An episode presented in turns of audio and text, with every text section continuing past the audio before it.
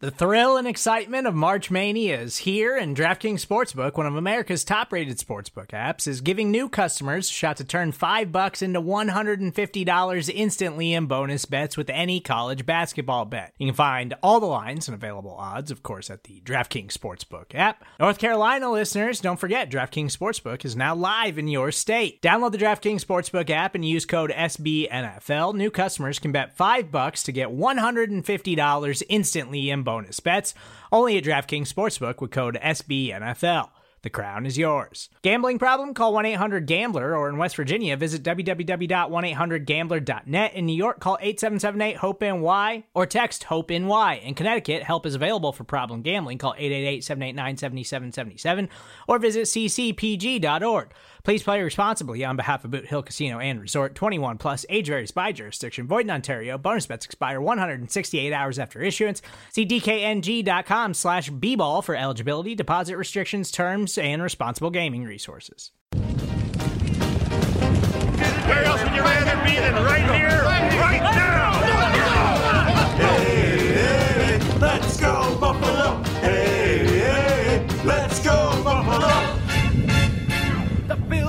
Me wanna.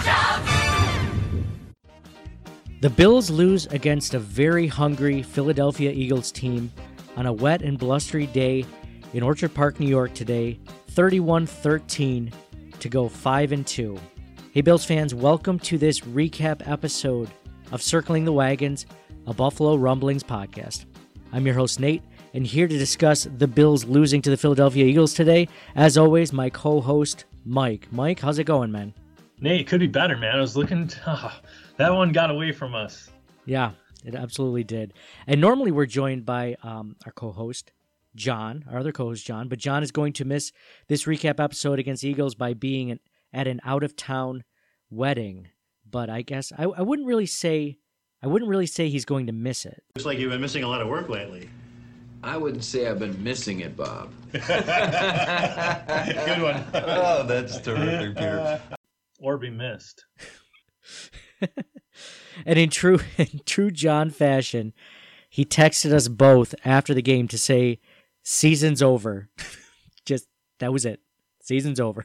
Look, it doesn't even warrant a response. Five and two. You're you're in a four way tie for second place in the AFC. When we started this season, right, we looked at the schedule and we were hoping and praying to be five and two.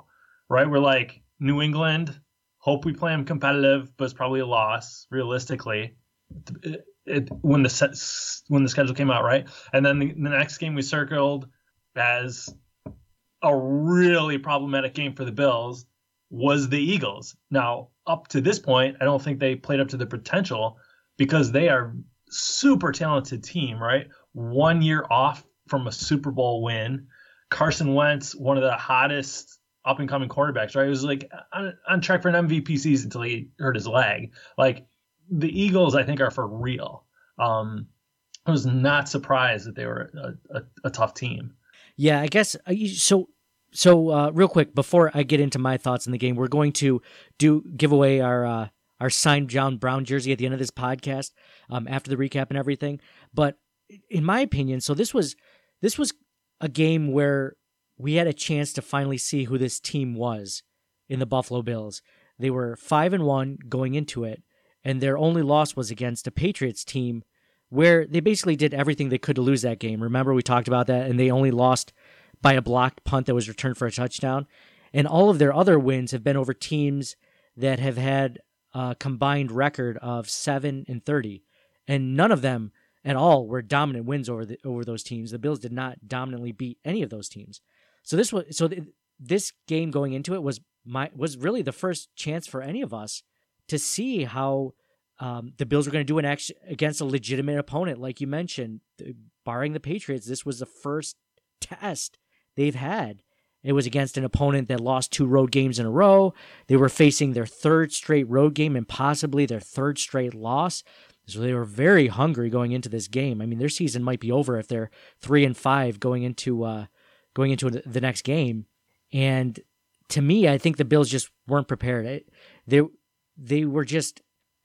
You're right, Mike. We would have uh, saying that we would have been happy going five and two is an understatement. You're you're 100 percent right. I would have loved to be in the position that I'm in, looking back at it, and I guess I'm just curious to see how this team bounces back after the loss today against the Eagles, after losing 31-13, where they basically got dominated on both sides of the ball, offensively and defensively, and I would also throw in special teams in there too. Penalties killed them. It was it was just a dominated game, and I were- agree, but at certain points early in the game, right? Like it, and and not just early, even midway through and into the third, there were a couple of things that could have. It, it felt like this game got away and just kept getting worse and worse, right? But the Bills were up seven to three with two minutes to go in the half. Um, was that the half or the end of the first quarter? end of the When- half. You're right. end of the game. half, Yep. right?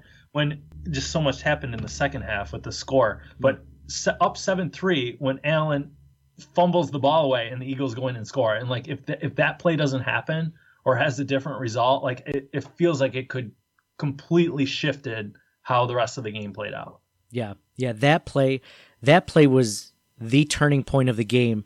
Uh, instead of leading seven three going into the half, they're now And down. maybe you 10 score on that drive. You have plenty of time. Oh yeah, maybe they score on that drive, and then you know the next the, into the next half, then down 10-7, The Bills let um, Miles Sanders. I keep on wanting to call him Austin Sanders, but I think I'm just getting confused with Miles Austin for some reason. Austin Sanders. Wait, is it Austin? No, now I'm confusing my. It's Miles Sanders. Miles Sanders takes the ball 65 yards for a touchdown in one play. Just torches the Bills offense or the Bills defense, and it was just it was the game was over by then. And I, I, the the Bills answered though with Singletary, right? And then it was 17-13. Bills mixed, missed the extra point. Yeah. Um, so it's like they were still in it, and and go, even going into the fourth, you're like, Allen leads the league in fourth quarter comebacks this season, and since coming into the league, Bills are in the fourth quarter. They have the second best point differential after the Patriots, of course, right in the league, and you're like, this, like maybe they can do it, but it it did kind of feel different this game, like they could not get it going. I don't like. We'll get into it. Is that um, Daboll's fall, The offensive coordinator play calling? Is that Allen with the fumbles and the the incompletions? Like what what what is it? But it did not feel like other games where it was. uh, You felt they were going to win, right? They just were not hitting They were the not- plays they needed. They were not. And, and going into this fourth quarter, I did not have any. The problem is this team isn't built for large differentials to make up for offensively. So if they're down 31 13 or they're down by more than a couple of scores, this team just isn't built offensively to, to make up that difference. And they're going to see, they just, especially in a game where the the weather was such a factor. I mean, the ball was wet. You can see, you know, with with the fumbles, with Josh Allen fumbling the ball three times and only losing one, luckily. Um, and then it was just a windy day. Also, not not great at all for passing. I think we would all agree on that. And yet, the Bills were down so much that they had to pass the rest of the game in the fourth quarter. And I think that one of the things that bothers me is the Bills going into this game were like eighth in the league in yards per carry and they just don't run the ball enough. I'm not saying Singletary is electric. Why do they not get him the ball? I don't understand why they don't put the ball into their playmakers' hands, like uh, like Singletary, like Gore, either Singletary on screen passes or Singletary. Uh, Singletary more than Gore. hey Gore, hey Frank the Tank man, he's he's always dependable. But yes, more sing- I don't understand why that whole thing is why they're limiting Singletary's touches. Um, again, for ever since Singletary's been in each game, he's his touches have been limited for whatever reason. I don't get it. But every time he touches the ball, he has the chance to go the distance, right? This game, he had three carries for 19 yards. uh, Decent oh yeah, yards per touch, right? Nothing yeah, that's incredible. that's over. but four that's- receptions, 30 yards. That touchdown, we just blew by people. Yeah. Oh yeah. Stutter stepped a few guys. They missed. It was Yeah. The guy is absolutely electric. For the for him to be that good and only get three carries in the game, it's criminal. And there's nothing against Gore, right? Hats off to him. Fifth player ever to reach 19,000 yards from scrimmage today, but he finished. How can you celebrate that when you have 34 on the day and you lose, right? It just takes. And, and it's not his fault. It just doesn't feel like they're being used effectively. They're not being put in a, a position to win. So now we're calling into question the use of the Bills players in these games and a lot of the games this season offensively. And I'm going to argue that the Bills should be running the ball a lot more than they have been, especially in games where they are close. Mike, you just mentioned them being down 7 to 3 and then being down 10 to 7, then 17 to 7, but then, you know, being down 17 to 4. Well, it was it should have been 17 to 14 if it wasn't a hmm. blocked point after for whatever reason. Another ding on the special teams today. But 17 13, the Bills are still really, they're still very much in this game. You cannot abandon the run. I mean, not that they were hitting it that hard to begin with, but you just can't give it up. And how many years have gone by where we're like, okay, you guys need to start passing the ball. You cannot run the ball being down by two scores in the fourth quarter. We're begging them to pass the ball. And now it's like, that's great that you guys can pass the ball or try to attempt to, you know, but until we get things, until our pass protection gets a little bit better, until we get well, a, a lot of it, like you talked about, is the is the weather. Like the gusts were incredible. It's slick. It's raining. Like that. It, it's not in a dome. We're not talking about in a vacuum. You have to take the weather into account when you're talking late October football. Like, yeah, this was a game made for the running game. Absolutely. It was made for the running game. Do you see that throw by Josh Allen where it was the first throw over like 40 yards where he didn't overthrow his receiver? It was a little bit short, and then Robert Foster didn't even attempt to come back and try to catch it. It's like, did he lose it in the wind? Like, what? What was it that windy? Am I willing to give him that much that much credit, or was it just a matter of he just didn't even come back for the ball? I don't know, but it was the weather definitely played a factor. Mike, 100% agree with you, and the Bills didn't take advantage of it in their own stadium against a team that just lost two in a row, both on the road, and it was a third straight home or road game.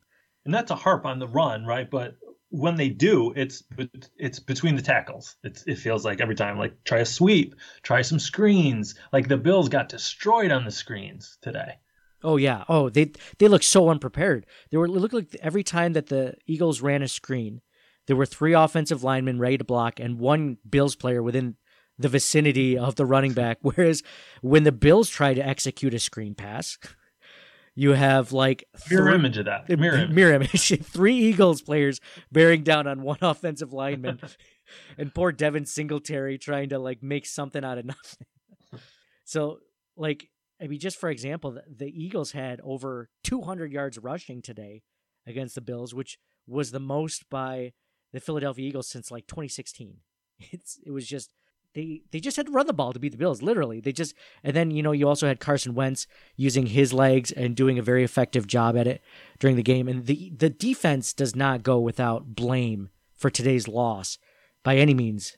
And that was disappointing to see. They were just gashing them up the middle, screen passes, like you said, Mike. And the Bills just didn't have an answer for it. And I think that they really missed. Last week we were talking about the Bills win and the Bills really missing Matt Milano and this week we were saying, man, the Bills really miss Harrison Phillips today. And just we I know Star Star Lotulelei has, has been given a lot of criticism as of late I've read. And I don't watch film, so I'm just kind of basing my opinion on what other people say. But today, you know, after hearing that, after kind of watching it, it seemed like a, they were just gashing him up the middle. The, the Bills just couldn't block the gaps, and offensive line. The, the Philadelphia Eagles have a very good interior offensive line, and they just ran right over those guys. And the Bills, you know, it was funny. Um, I don't know if we'll get a chance to talk to talk about it today, but the Bills trade or the the NFL trade deadline is this Tuesday, and one of the under radar under the radar positions that the Bills might go after is defensive tackle to help with the absence of Harrison Phillips. So, and it, it was he was sorely missed today. He was probably missed last week, if we're going to be honest, with the Dolphins having the best offensive game of their entire season against the Bills last week.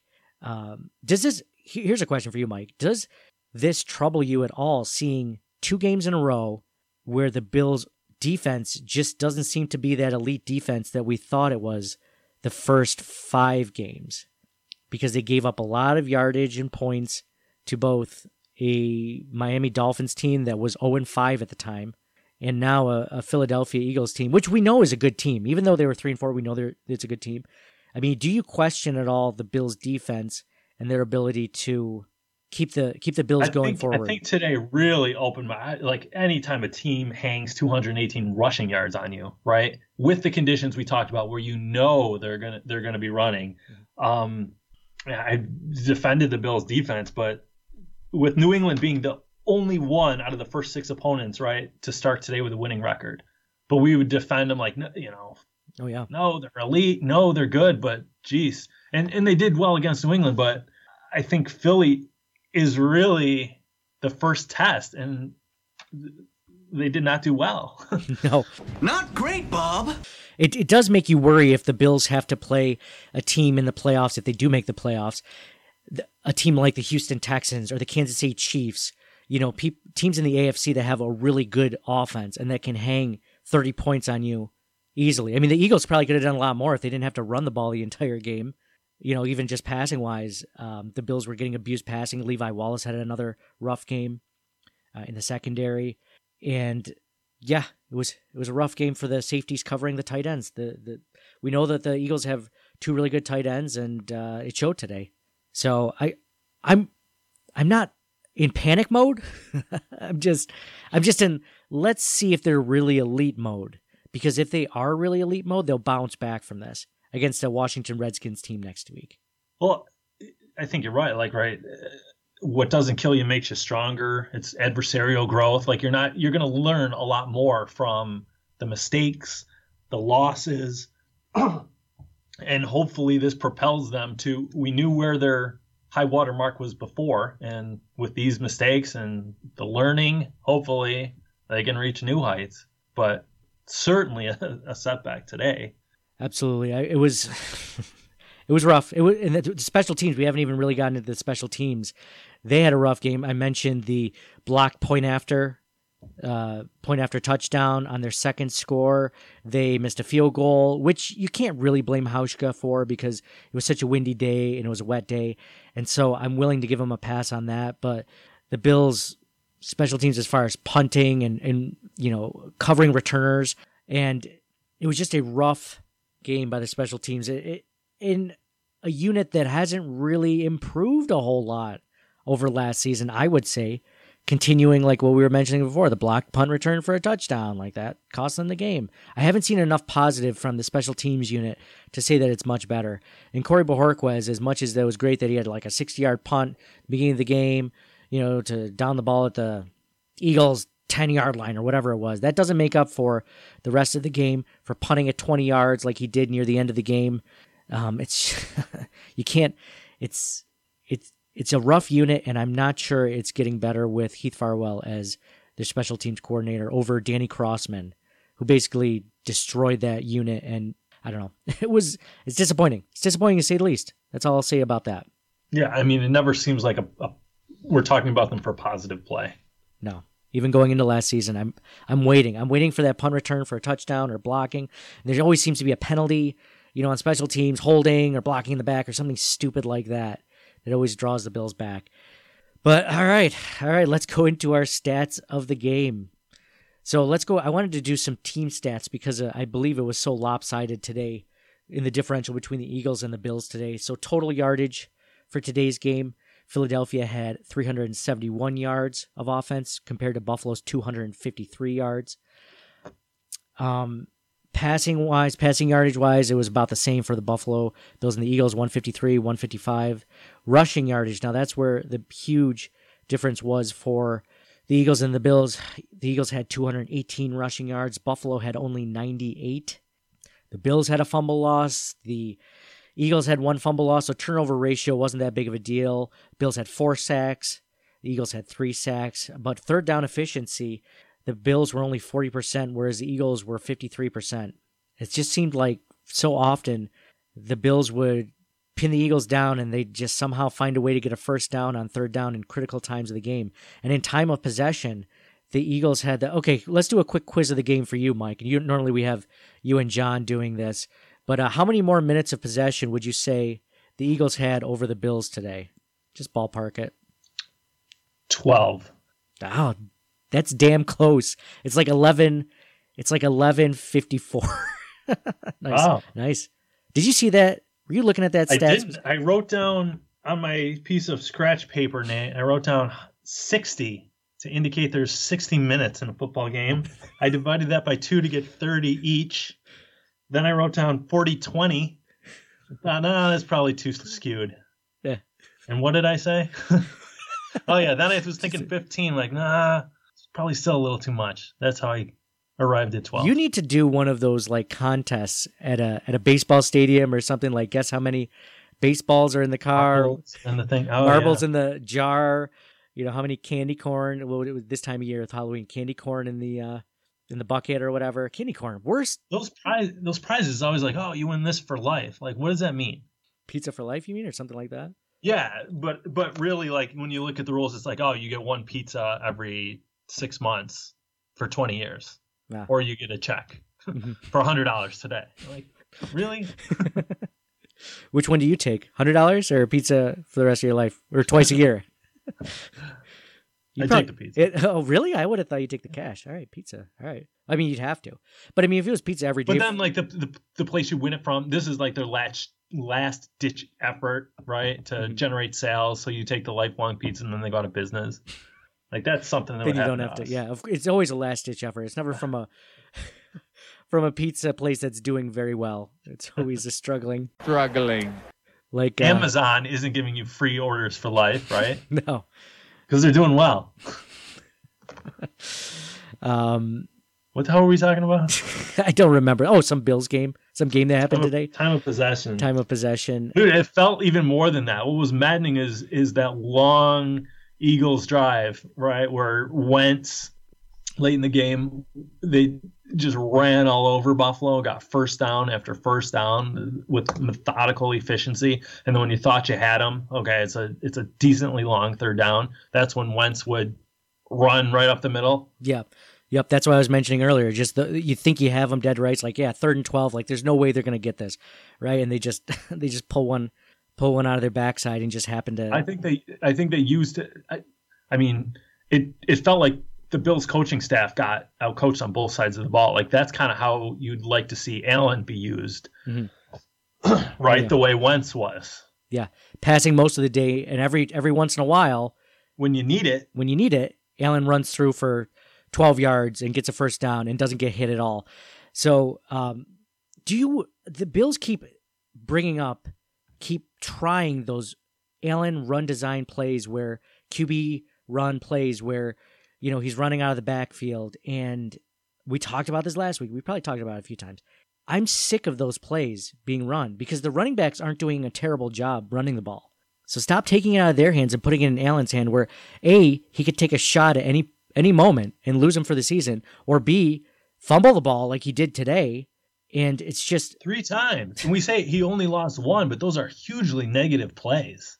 yeah, and another thing with with the Bills deciding to pass the ball is the offensive line isn't good enough to protect Allen as much as he needs to be protected. If if Allen is not the athletic quarterback that he is and is able to evade pressure, pressure by you know rushers that aren't blocked, by the way, that happens way too often where it's like a four man rush and a guy just blows right through the offensive line. It's like Dion Dawkins. That happened against Dion Dawkins earlier in the game, and I'm just like, who is who's blocking Derek Barnett? Like, why is hmm. Dion Dawkins cover you know blocking the same guy the guard is blocking? Like, what's going on here? This is a four three line. This isn't like some some crazy blitz play where they have eight people standing and you have no idea which one's going to come and which one's going to drop back in coverage. Like that guy is always there. He's always rushing the passer, and he's been there the past quarter and a half. So block him. And if Well, that's coaching. that's coaching. If Allen isn't as athletic as he have as he is, all of a sudden you're talking about those three sacks being like ten sacks. Mm-hmm. And I'm not saying Allen isn't to blame for today's loss at all, but he makes that offensive line look a lot better than it is. And I'm not saying it's a bad offensive line, but and it's improved over last year, but it's not it's I wouldn't even call it average in pass protection. So knowing what you know, knowing that they struggle in pass protection, knowing that you don't want to subject your quarterback to any more hits more than usual, you have to run the ball more. I'd, I'd really like to see the statistics on the run to pass uh, play percentage. I'll have to do that uh, before next podcast, but it's it's whatever it is, it's not nearly enough on the on the running side of the game. So Well, the things that we talk about, right? Like they're not mutually exclusive. It's not like oh, Allen runs too much with the ball, and the running backs don't get enough touches. It's like the the the perfect solution presents itself, right? Yeah. Start limiting the the d- direct runs with Allen and get Singletary some more touches. Yeah. Hey, I'm all for Allen doing those plays, by the way, like once a game. Like once a game when it's a critical mm-hmm. third down and he needs a few yards or whatever. It's something they won't ex- expect. But it's way too often. And yeah, And each time, I do think you take your season, you're risking a lot. The way we've seen quarterbacks just drop, in particular this year, right? Franchise players, Mhm. um, guys retiring, guys getting out for the season, Yep. right? Like it, you're one hit away with Allen. We, I guess the jury's still out whether he is your franchise quarterback. He's best we've had in a long, long time, pinning all the hopes on him. Yeah. So you can't keep rolling the dice constantly. no. The Eagles lost. Cost benefit, right, is just not there. No, no. A first down is not worth the, the possibility of losing your franchise quarterback for the rest of the season. I mean, the Eagles dealt with that just a few years ago when Carson Wentz went down in a very important game against. That was a, even a very important game and a very important play because it was against the Los Angeles Rams that season. I believe it was right before the end of the season, week 15, and they needed that game, you know, either for home field advantage or playoffs or whatever. And th- they lost him because he ran in for a touchdown and he got hit right in the kneecap and he tore his ACL. So it's there's something to be said and you know the Eagles learned that lesson and most teams have. Most teams have. And I could see I could see the I could see it being enticing for Brian Daboll to be like, man, this kid's athletic. Man, he can run the ball. Man, he's big and he can get some really get some yardage. But I don't know, man. You gotta you gotta kind of put that aside. You have to look at the the big picture, Mike, like you're saying. Like I don't want Matt Barkley starting the rest of the year. Not like I hate Matt Barkley, but I I, I really want Josh Allen playing the rest of the season. Plus, if Matt Barkley plays, you don't really know what you have with Allen until what year three. So he just finished his first 17 games. Let's let's wait to you know let's have another season under his belt. Let's see what we have going into year three. So now on the Bills side of the ball, stats of the game: Josh Allen 16 for 34, 169 yards passing, two touchdowns, zero interceptions, three fumbles, one fumble for a loss. Rushing on the day that Josh Allen was actually led the team in rushing, eight carries for 45 yards. Frank Gore, nine carries for 34 yards, only 3.8 yards per carry. But Devin Singletary, three carries, 19 yards, 6.3 yards per carry. Bills leading receiver, once again, John Brown, five receptions for 54 yards on eight targets. Cole Beasley, three receptions for 41 yards, one that one touchdown pass, which was a great touchdown pass, by the way. He had uh, Josh Allen, who he thought was going to run the ball because he just looked like he, you know, he'd been running all day, and you know he saw a little bit of he saw a little bit of daylight, but no, he instead he right before he passed the line of scrimmage, he passed the ball to wide open Cole Beasley. Cole Beasley scampers in for the touchdown. No one's even there to uh, tackle him. I thought that was a great play by Cole Beasley. One of the great reasons why you have him. Tyler Kroft showing up on the stat sheet today. Two receptions for 32 yards on four targets. And then Devin Singletary, four receptions for 30 yards, one touchdown on six targets. So I love that they're using Devin Singletary in the passing game. And Frank Gore doesn't get any targets in the passing game, which I'm perfectly fine with. I just need Devin Singletary. It doesn't even have to be carries. He doesn't have to have more carries than Frank Gore. I just think he needs more touches in general. Let's say if, if Frank mm-hmm. Gore carries the ball nine times like he did today, Devin Singletary needs to be touching the ball 12 times. So, and Josh Allen needs to be going from like eight carries to like one, two. So, Yeah, agreed. that's how you make up for it. Less carries for Josh Allen, the same or less for Frank Gore, and more for Devin Singletary. Let's even this out. On the Eagles side of the ball, Carson Wentz had a very pedestrian day for the most part, passing the ball 17 for 24, 172 yards, one touchdown. He didn't need to be amazing because on the on the running side of the ball, Jordan Howard had 23 carries for 96 yards and one touchdown, 4.2 yards per carry. Miles Sanders, oh, it is Miles Sanders. I kept on saying awesome. Miles Sanders, three carries for 74 yards, one touchdown. That amazing 65 yard run to open up the third quarter. Carson Wentz, third on the on the board, eight carries for 35 yards. Receiving the ball, we have Alshon Jeffery, the leading receiver for the Eagles, four receptions for 64 yards on six targets. Miles Sanders, three receptions for 44 yards on three targets. And uh, Dallas Goedert and uh, had three receptions for 22 yards on five targets. He had the touchdown. in the game before halftime, and Zach Ertz had two receptions for 20 yards on four targets. So the the tight ends didn't have an amazing game. I mean, nobody really did receiving the ball for the Eagles, but they definitely showed up when it counted. And yeah, yeah, rough, rough game. So we're going to take a quick commercial break. After that, we'll go into our plays of the game and our wall of famers and wall of shamers. And we're going to get some feedback from our Twitter followers. So stick around. We'll be right back. Welcome back to the Circling the Wagons podcast, our recap show edition. I'm your host, Nate. Thank you so much for joining us to hear about the Bills. The Bills losing this game 31 to 13 against the Eagles. Um, joined by my co host, Mike. And, you know, it's funny. I'm, we're going to get into our giveaway for the John Brown autographed jersey. But you know what's funny is one of the best ways to to get people to see how they feel about you is to bribe them. I'm 100% convinced that the only way to tell at least not even tell them how you feel about you, just at least lie to you and say that you're great is is always a good feeling. Because if you think about it, when's the last time that you you really get you know complimented or whatever for anything you do? I mean, uh, like I want to say like seven years old. You stop getting compliments and like, oh, that was great how you drew that picture, Billy. You know, and then it's just like, yeah, Billy, that doesn't really look like a cat. You really need to do better. Now, then that really starts. So, I mean, I mean, Mike, in your job, I mean, how, how often do you get complimented by your boss, right? I think 2014, maybe. was the last time you got a compliment or one from your yeah, boss? I think so. I, I was pretty, I thought that was pretty good. Yeah. You got one in 2014, man? Yeah. That's impressive. You said you were seven. Like, wow. Dude, I haven't gotten one in the uh, what are the 2010s, the aughts? I haven't gotten one. I haven't gotten a, a, damn compliment in the aughts. I'm hoping the 20s is where I'll really start to start to shine. So you know what you could do? Maybe outside your cube, you could hang up one of those little um oh lunch bags. You know, did you ever have to do that? Like in school, you like, I'll have a little lunch bag and you put your name on it and you have to go compliment somebody, everybody else. Oh, everyone else. A little scrap of paper. No, no, I know. I don't remember doing that. That's super fake. Super, super fake. fake. I remember. You know what? I do remember that. Now that you mention, it, I don't remember a specific brown paper bag like next to people, but I do remember us having us being forced to compliment each other on something by somebody. It's kind of it kind of makes me think too of like remember in high school to graduate you had to volunteer. Like it takes away the entire the entire point of volunteering. like by definition is like you yourself go out and do it. Yeah. Not like you're made to do it. Yeah.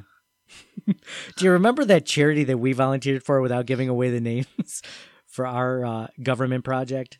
Obviously, how you remember we, how who can it was. we disguise the how name? can we disguise the name without um, completely burying their? Let's just say it has to do with what? I mean, do we even want to oh. say the age range of the people that we were helping? Maybe not. Okay, was it. Well, let's think about it. Yeah. What's a s- synonym for granting desires? granting desires. Um, um, I didn't like granting. I giving. That's too close. Giving wants. okay, so there's this giving wants charity, and do you even want to get into this? I'm afraid that I feel like I have to now. Let's just say I'm not sure what direction you're. Let's just go say with. that, that paint us in a positive light, then proceed. That well, we were forced to volunteer, and that, but we thought this was a really good charity, so we are like, let's do this one.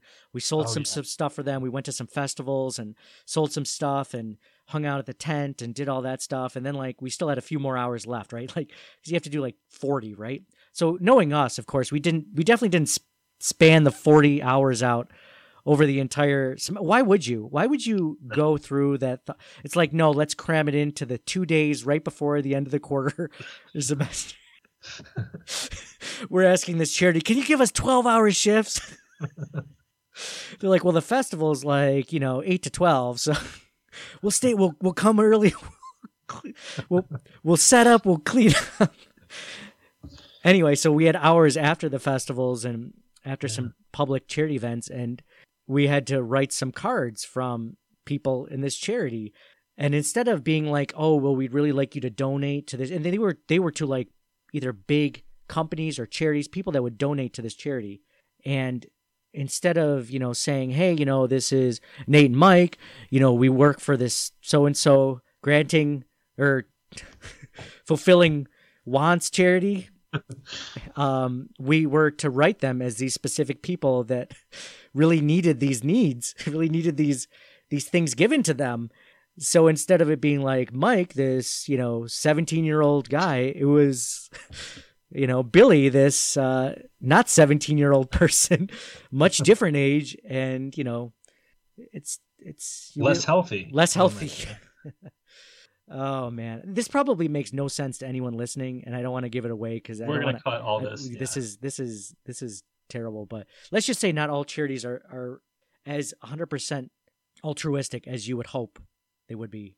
So anyway, did you know that the Goodwill? I I will shit on Goodwill. Do you know that Goodwill isn't even a charity? Like they don't do they don't give any money to anyone. It's literally they just take your stuff and they resell resell it.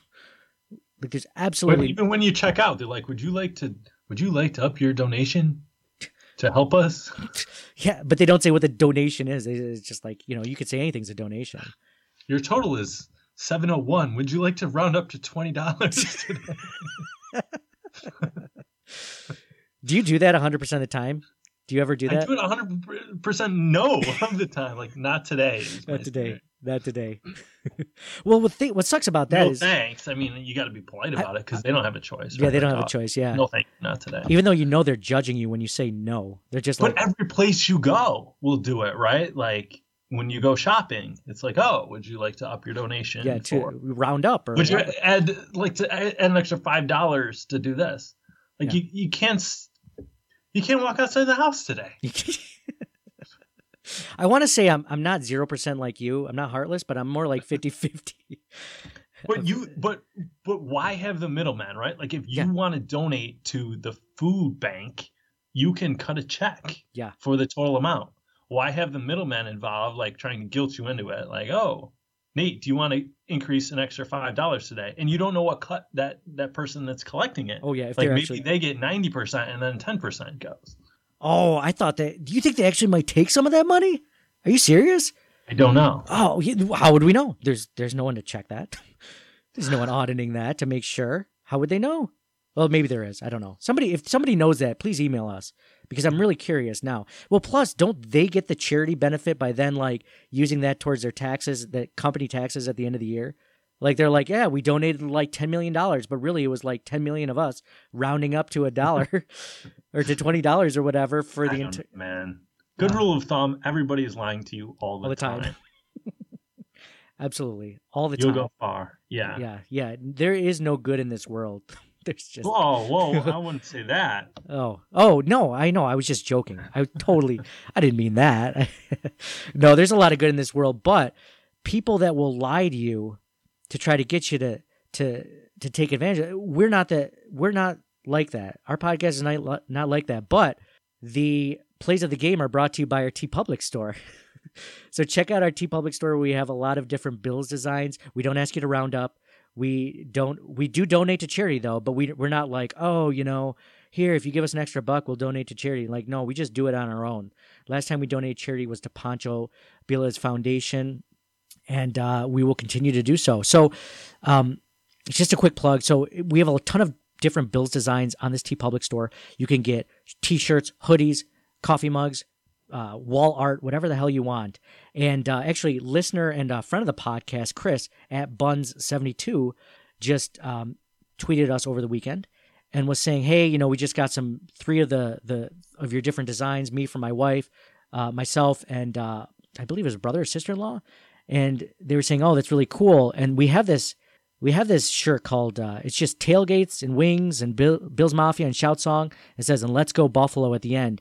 But then we have a very adult version, which is the version that his wife bought, which is awesome. Um, and, and this one says tailgates and binge drinking and table slamming and parking lot coitus and Bill's Mafia. Let's go Buffalo. So I love that for for a number of different reasons. Just because it's it's what really happens at a Bills tailgate, but also that his wife bought it. Like that's so cool. If any of you guys find a woman like that that's willing to buy a shirt like that and wear it in public and be proud of it, and that was her choice out of the 20 or 30 different designs we have, like that's a keeper. Like for all you single guys out there, like that's that's where you determine if you want to if if she's if she's marriage material or not. So So check out that store. Check out all of the our designs. We have a ton more. We have circling the wagons, our podcast logo, and then just circle the wagons. We have two or three different versions of that. Check those out. That's teepublic.com slash stores slash CTW pod. That's teepublic.com slash stores slash CTW pod. And the CTW pod is just like our Twitter handle at Circling the Wagons Pod. Please follow us there as well, where we read all of our tweets for um, Wall of Shamers and Wall of Famers. But before we get into that, let's get into our plays of the game. So there wasn't, I feel like there's only one play of the game that really matters or that was really, I mean, you might be able to argue a couple of different ones, but there weren't a lot of great plays today. Um, Mike, do you want me to start off or do you want to sure. start off? Okay. So there were a couple of really great defensive plays I just want to mention. Just like Matt Milano was all over the field today, and I loved having him back. And he just he had a really great tackle in the backfield to force fourth down in the second quarter. And what sucks is you miss all of these really great plays with a loss like this. You kind of forget all of these great plays. So I just had to mention that one because that was there, there were a couple of great sacks, a couple of great tackles for loss, but the play I have to I have to give is play is my sweet sassy Molassy play of the game, not just any play of the game, the sweet sassy Molassy play of the game. Sweet sassy Molassy, get out the checkbook and pay grandma for the rubdown is the Bills is the Cole Beasley touchdown pass from Josh Allen. I mentioned that earlier. It was a great play, not only because Josh Allen could have run, but he didn't. Is he is he threw off the linebacker completely, threw over his head, threw to Cole Beasley, hit him right in stride, and found found a guy wide open. He kept his eyes downfield, as I think he always does, but you know, under pressure, just found a way to get the ball to Cole Beasley and, you know, the game was 17-13 at that point. We were still very much in the game, and you know, leading the the Bills down the field to score. It was. I think wasn't Beasley seven to three, and then Singletary was 17-13? Oh yeah, yeah. Thank you for correcting me on that one. That was yes, it was in the first quarter. Sorry, I was getting those two yeah. confused. That'll dovetail into my my play of the game was Singletary's touchdown. The last lead they had, I thought it it really brought the momentum back to Buffalo. It didn't last, but it also highlighted what an electric uh, player Singletary can be. And we hope he gets more touches going forward. Yeah, absolutely, good play. That was that was a really great. That was one of the few, one of the few well execute executed screen passes for the Buffalo Bills today. So not many, not really many great plays to choose from. I mean, there was some honorable mention maybe for the Jordan Phillips sack again. Jordan Phillips, man, playing out of his mind this season, continuing off his three sack game against the Titans, and just I mean the guys that we might see, we might legitimately see an in season re-signing for Jordan Phillips within you know before the end of the season with the way that he's been playing. Maybe they wait till towards the end to see if he gets injured or whatever, but I mean the guy's earned it, to, in in my opinion. So let's go into our Wall of Famers and Wall of Shamers for for today's game. So let's go into our Wall of Fame. First for today's game, Wall.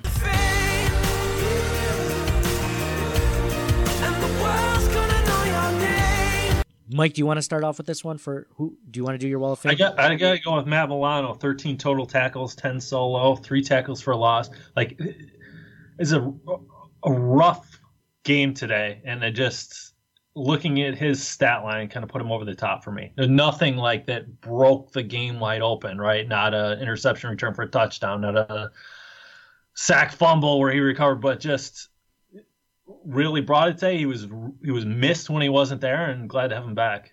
Yeah, he is just so important to not only this defense. He is I would say, and I love Tremaine Edmunds. He's still young, though. He's still figuring out the game. Matt Milano, to me, is the best linebacker we've had since, I don't know, Takeo Spikes for a couple of seasons when Takeo Spikes was good, or maybe London Fletcher. It has been so long since the Bills have had a game changing linebacker like Matt Milano. And Matt Milano's been producing like this since his first season, which, now that I think about it, I, I can almost remember the fact that the Bills wouldn't start Matt Milano over whoever else they had that was a more veteran linebacker at the time. And I remember thinking halfway through the season, why isn't Matt Milano starting over this, over said linebacker? Like he's always making plays, he's always running. So the Bills coaching staff does have a history of doing this. Not that they shouldn't, because Matt Milano was like a six round pick as a rookie. Maybe he shouldn't have started, but sometimes I, I think this offensive staff, staff and coaching staff in general wants to let these guys sit and not take not become a focal point of the team unless they have to. So you see a clear example of this. We were talking about Devin Singletary earlier. The the Bills don't want to make him the bell cow of the backfield, and I think it's because they really want to just ease these rookies in. But when it's clear that they're the more talented of the people that are sitting behind them or the people that, that are playing above them, they need to be given more opportunity and more chances. Maybe it's not all of a sudden one week to the next. Not now maybe we see Devin Singletary get 20 carries next week. I wouldn't be against that. But maybe you just start moving towards that. Maybe you start moving from three carries. I don't think I, I can't remember how many carries he had last week, three or four. But you start inching towards five or six next week, eight or ten the week after. It just progressing instead of holding them back. So I agree 100%. Wall of Fame for me as well. Matt Milano, um, Jordan Phillips gets an honor- honorable mention for me. So Wall of Shame for today's loss to the Philadelphia Eagles. Shame. Shame. Shame. There's there's so many. You telling me to go? I, I'll go. Yeah, go ahead, man. I don't think you'll agree with me. Um, it, has got to be Allen. It, it it starts and ends with the quarterback in this league. Awesome to see no picks um, for this game and the last game. But after that Singletary touchdown, the final six possessions of the game where you needed a leader to step up, um, he was three of 13 for nine yards. Again, over six possessions. Wow. And it's just, that's not going to get it done. Um, yeah, wall of shame. You know, Those I, three fumbles, the three fumbles, only lost one. Very fortunate, but huge negative plays. They're drive killers. yeah, yeah, very fortunate. I I would never be upset at you for choosing Josh Allen. By the way, I don't think like I love the guy as as a person, and I really hope he's the guy. But he's not without criticism. None of these guys are without criticism. You know, I could care. I think Sean McDermott's a, great head coach. He's one of the best we've had. Doesn't mean that he didn't get completely out coached today, which he did. Which I want to put on wall of shame for today's game is the entire coaching staff, offense, defense, special teams. They just all bit it today, and they really let the team down. And scheme wise, preparation wise, the Bills should have gone into this game with a different game plan. And even when the game plan had started, they just couldn't stop it once it was in motion for the Philadelphia Eagles on offense, and they couldn't they couldn't get anything going on offense after that. After that uh, touchdown that you just mentioned, Mike, those were some great stats. And uh, defensively, they just they couldn't stop the run.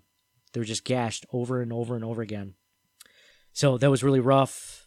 Um, so do you do you think we should go into our uh, John Brown jersey giveaway for the listeners, the people that have listened? So last week we went into we went into um, a giveaway where basically I come across I won at an auction a John Brown signed certified signed jersey and was like, hey, you know, this is more than just, you know, a couple of bucks that I had to spend on it. And obviously I'm going to ship it to whoever wins.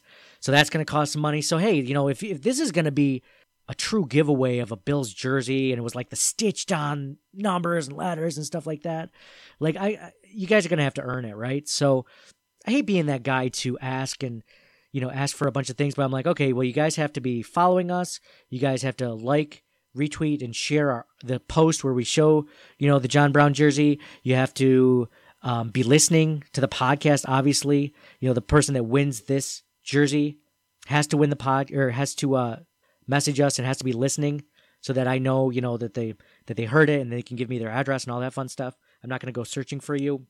Um, and then also they had to leave us a review through Apple Podcasts. So I'm going to read some of the reviews. Actually, it's it's great. You know, it's also good to to read. Some of these are good, man. Some of these are good. Just a few of them. I'm not going to do all 40 of them or however many there were because they would just take too long. And some of them were real short. Like it was funny. Some of the like titles were just like John Brown autograph jersey, and it was just like love the pod, keep it going. Like I maybe a listener, maybe not, but but anyway, the the Nick and Nolan podcast has been really great at at um, gathering reviews for our podcast channel. And now we have seven different shows on the podcast channel. So um, a lot of different people are getting reviews, but Nick and Nolan have been really great at um, elevating the podcast in general because the more reviews you have, the more positive reviews, the more easy it is for people to find you when they're searching Buffalo Bills. So if you search Buffalo Bills right now in Apple Podcasts, we Buffalo Rumblings is the first one to show up. Now we have two different feeds for whatever reason. There's Buffalo Rumblings, like, and there's two different separate Buffalo Rumblings podcast feeds. They both have both of the same information. I've talked to SB Nation about it, but whatever. So I have some reviews from both areas and really appreciate you guys doing that. By the way, um, congrats to Nick from the Nick and Nolan podcast. He and his wife just had a healthy baby boy this past weekend. So congrats to them. And uh, he actually messaged me. He's like, dude, how'd you get so many reviews? I'm like, oh, bribery, pretty much bribery. but hey, whatever happens. So um, I'm gonna read a few of the reviews just because they were really cool. We really appreciate you guys writing in. One, this one's from Mark H. This says, "Love the podcast. You guys really work good together, bouncing ideas and opinions off each other. Just got into sports podcasts, and this is easily one of my favorites so far. Highly would recommend to everyone. Love the information I learn every podcast from you guys. Keep it going, and as always, go Bills and go Sabres. So I appreciate that one from Mark. This one is from Joey Hanover. It says, "My favorite Bills-related podcast series, bar none. As a lifelong Bills fans from New Jer- Bills fan from New, Jer- New Jersey, Western New York born parents, it's always been hard to find entertainment surrounding the Bills. Plenty of podcasts are entertaining and plenty are informative, but very few are great at, at being both. Buffalo Rumblings are one of those few. My personal favorites are Nick and Nolan and Circling the Wagons. All shows are fantastic, though. Lots of insight. It needs to be, and uh, what needs to be done as a team to get." to where we want to be is in January. So, so want to thank Joey for writing that. JDK underscore III says this podcast, and I, and I believe he's specifically talking about us there. He is. This podcast is one of the best Buffalo Bills podcast based podcasts out there. Not only are they interactive with fans through social media, but they keep it interesting. These guys are the real deal and a must follow for Bills fan on every social media platform. So keep it up, my friends. So thank you to JDK for writing that. That was great.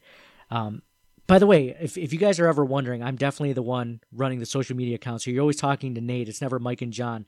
But I always tell them. So if you guys ever have any feedback or anything you want me to forward to them, I always screenshot things like that. If you if you have any more, this one's this one's by Jack DS one two one five. Best Bills podcast. If you're looking for a, a podcast that is informing, funny, and exciting, then you have found the right one. I listen to every one and cannot get enough. Love the work that everyone puts into our pods. These have made me an even bigger fan than before. Keep up the good work. Sorry for my reading. It's not definitely not uh, the people people writing them. So this one's from uh, Bokes26, commander of the Bills Mafia. Love the show. Every episode has me laughing and hooked as you bring so much to the table each time. Absolutely loved when you wanted input for how to get out of the wedding to be able to go to the Bills game also. Um, also, you read a tweet of mine on the show, and it made my day. Thank you for everything, and above all else, go Bills. So appreciate that from Bokes. And I'm going to read one more. Let me see. One more. It'd be funny as if they gave us two stars and was just like, hey, still want to win the jersey, though. okay, so this one is is one of my favorites. It's from Poppy B Low 69, an awesome podcast. I listen to many podcasts, but you fellas keep me coming back week after week. Your insight on the Buffalo Bills and the way you guys bounce ideas off each other is impeccable. I also love how you guys joke around and make the listener laugh. I truly enjoy this podcast. Five stars, and I would have done 10 if I could have. Oh, that's very nice of you. Okay, all right. Now, this is this is the last one I have to do just because it was so specific to our podcast. I know this person listens every week because they were they're referencing things Mike from like April or May of last year. So this is from RSATO8. It says, Loves, Love me some circling the wagons. Always enjoy hearing Nate, John, and Mike's take on the Bills every week. You can tell they love the Bills and really get into the games. However, they also keep it funny and light, too. I started listening to Buffalo Rumblings because of them and have enjoyed the other podcasts, but Circling the Wagons is definitely my favorite. Not only do they give great analysis of the Bills along with stats, but they also have other topics, including interviews with Pancho RIP, and interviews with other beat writers from other teams, which was always an interesting take on our opponent, opponents. Initially, I thought the off topic podcast wouldn't be great, but they're actually the most memorable and most times the funniest. The meat packing and working as caterer stories were funny as hell. No spoilers. As Mike once said in one of the podcasts, it's just enough dopamine to keep me from killing myself. he wrote, nah, just kidding. Uh, but it's really great and enjoyable, and always look forward to hearing them every week. Pro tip Tesla actually has their podcast available in the car. So it's super easy to listen to them. Go Bills. That was from Ryan Sato. That was my favorite one by far. The dude definitely has been listening for a while because we did, I want to say we did the meat packing story. That was our, when the Bills were firing their coaches and stuff like that. We were talking about um, times we quit our jobs or got fired. And that was one of our favorite. I might throw that one back. I might, I think I'm going to do a best of 2018 or 2019. What, what year is it? Best of 2019 um, funny clips of the podcast. And that's going to make it. I appreciate everyone who did write in. And thank you for everyone that retweeted and shared everything. So there were um, roughly, I think it was 42 people that are in on this. And uh, so I'm going to, I've put all their names into a random list generator. And here is the winner. It is from Sousa DA or Seuss DA1.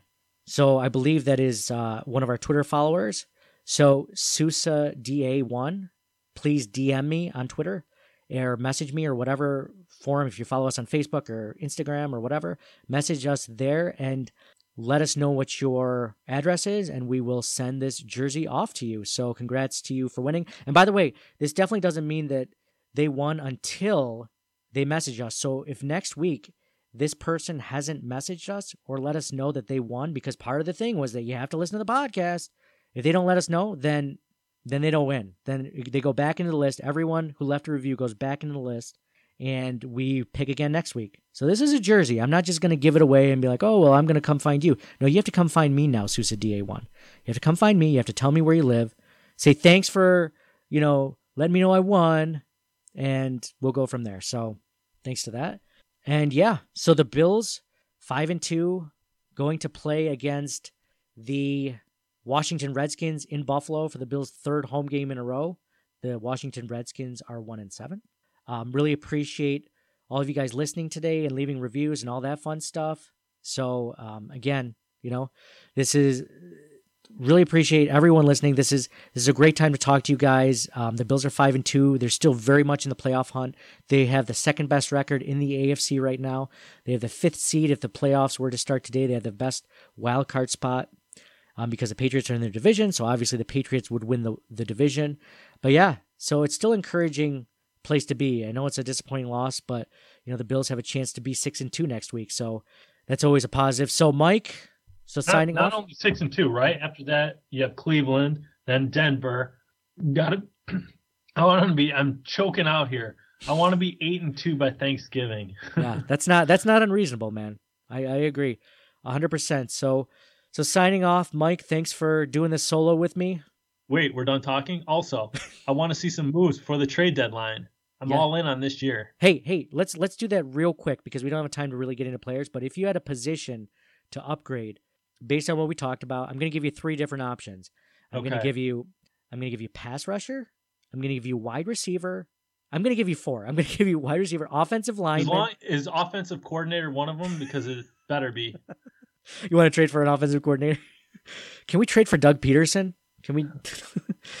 uh, it's so funny. People talk about Brian Daboll getting a coaching job at the end of this year. It's like what? The Bills' offense is not that good.